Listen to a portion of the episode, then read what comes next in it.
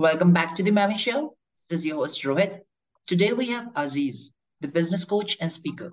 Thank you, Aziz, for getting into the show, man. Thank you. Thank you, Rohit, for having me. I appreciate it. Go ahead and just give a quick bunch of intro of yours.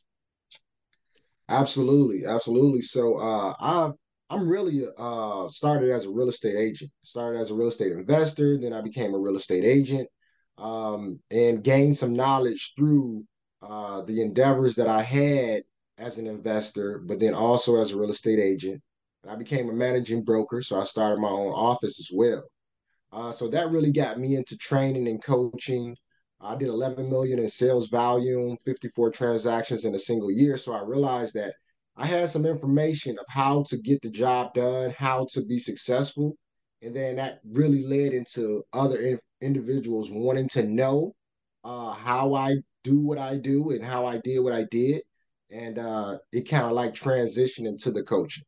What's the major persona you coach? Like, what's the business coaching looks like of yours? Primarily, I'm focused on um, you know, real estate agents is what I Uh-huh. focus on, and individuals that's in the financial consultancy world that want to get into the financial consultancy business and industry. Uh, because I basically have two sides to my business. One, real estate, uh, coaching agents, training agents, helping them grow. Mm-hmm. And then also um, helping individuals that want to get into the financial industry. So I really help both both sides there. How to get started into the real estate with no money?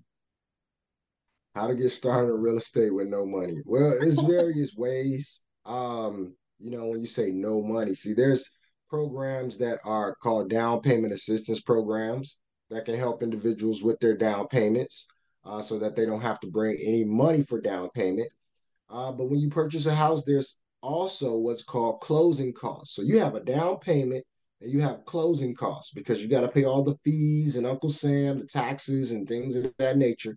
And together, between the down payment and the closing costs, together, it's funds to close.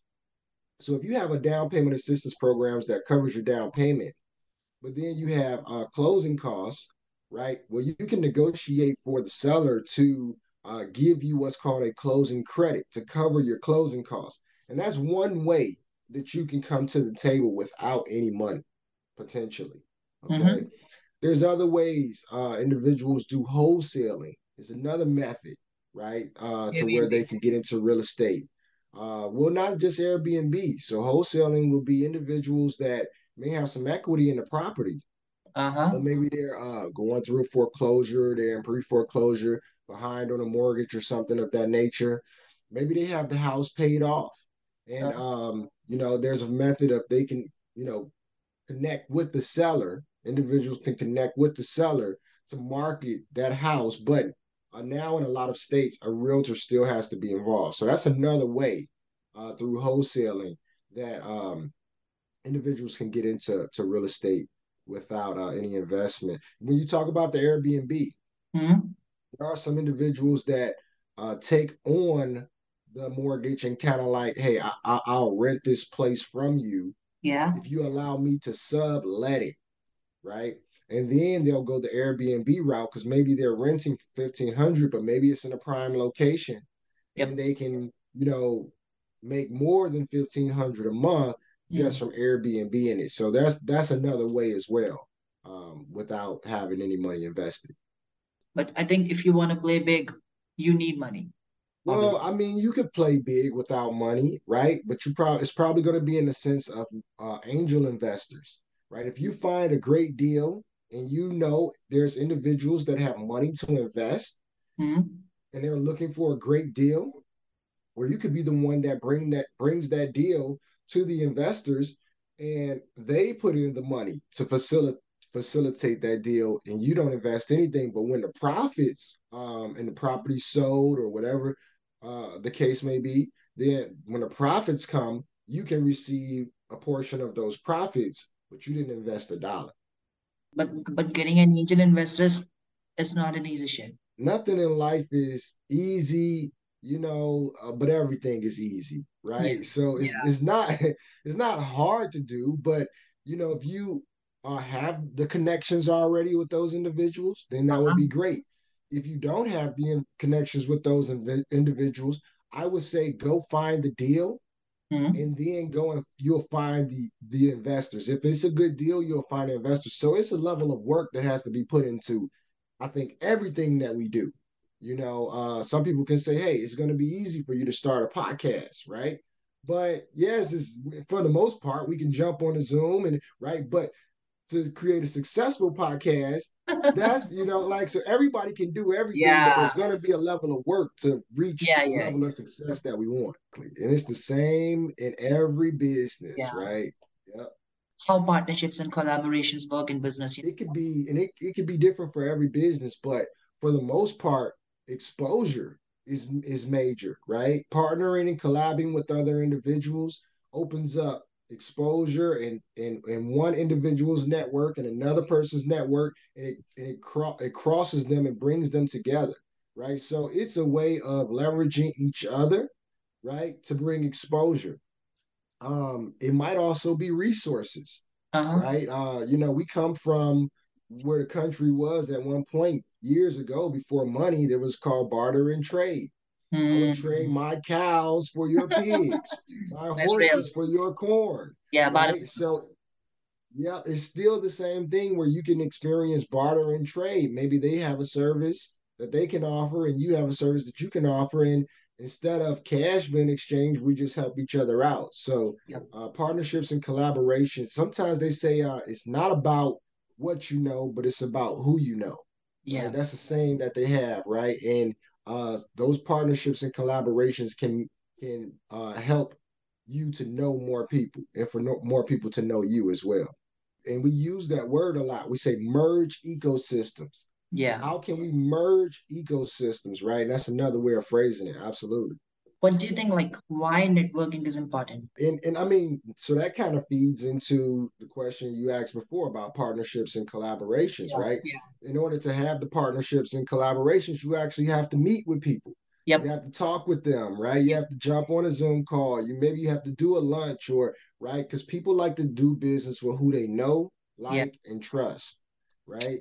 And it's very difficult for them to get to know, like, and trust you from a text message It's right? Or from an email, right? And even if we're doing text message and email and social media, we want to use video. We want to Mm. use pictures. You know, we want to give them a sense of what our life looks like so that they can know, like, and trust us, right? So, but uh, nothing, in my opinion, beats belly to belly, right? Being right there in front of somebody else, they're in front of you. You can shake their hand, right? You, you can see their style of dress, their hair, the color Yeah. of their eyes, whatever. Like, it, it- you know, tell a joke, they laugh. Like it's it's nothing. No matter how much technology we have, nothing Yeah. is ever going to outweigh, uh, you know, that human physical connection.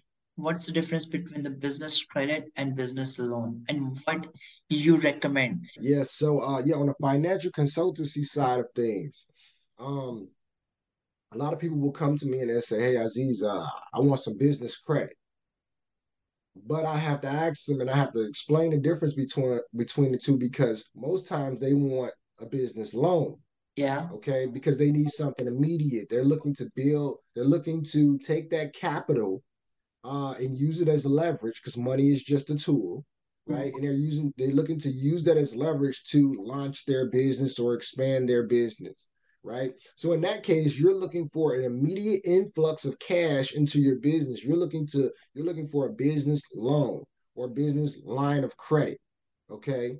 Uh, but uh, business credit and building business credit. See, this can come in the form. This is actually because your business has a credit score very Mm. much like your uh, social security has a credit score your ein number has Yeah. a credit Yeah. score right it's different from the personal so um, you have to build that and that might be through vendor lines of credit that might be through business um, business uh, credit cards Uh-huh. it might be through business loans right but what's very important in, that most people don't understand this because they think if they go out and they get a business loan or they go get a business credit card or a business vendor line of credit, they think that they're building business credit.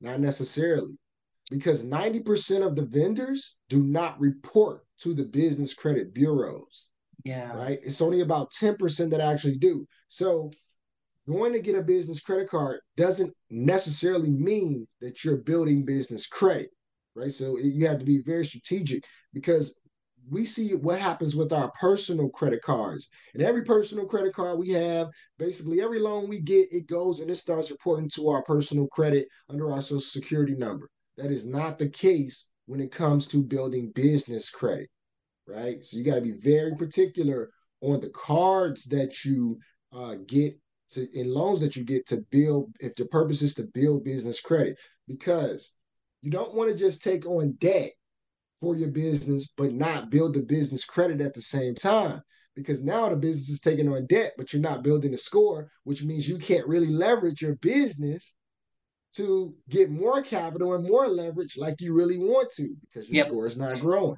yep so it's two different things for sure and what do you recommend want to go for business loan or business credit it depends on that person's uh, situation. If they need an immediate influx of cash right then and there, then I say, hey, look, maybe we need to look at startup business loan, startup capital loan. If they say, hey, well, I don't really need an immediate influx of cash, but I want to start building up my business credit. So when it's time for me to get a loan, I can get that loan solely under my business EIN number, it's completely separate from my social security number. I want uh-huh. to prep myself and prepare myself and build my business to the level that I want it to be now. So when that time comes, I'm ready.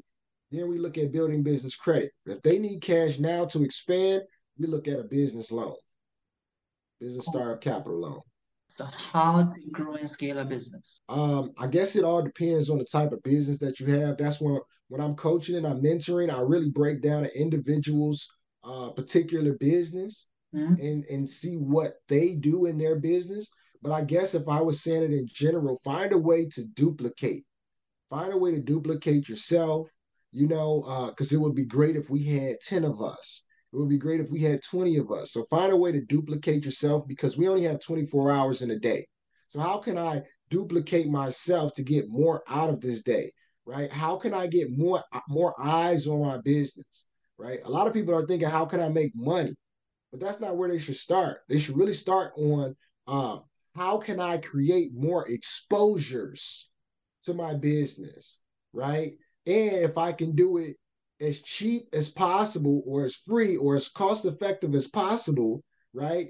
Uh, then that's going to maximize my exposures and reduce my cost hmm. uh, to operate my business. You know, it's just like a billboard, a sign on the side of a bus, a commercial that's running. You got to be in the face. We all have to be in the face of uh, of our consumers to let them know that uh, we're we're there and we're open for business. Um, and that's how we're going to scale and grow our business because everywhere we look, if there's individuals watching this call right now, they'll probably look around a room and there's some type of brand in front of them. There's a brand right here on this laptop. There's a brand sitting right here on my on my desk, right? Mm-hmm. I'm looking at your hat. Your hat has a brand on it.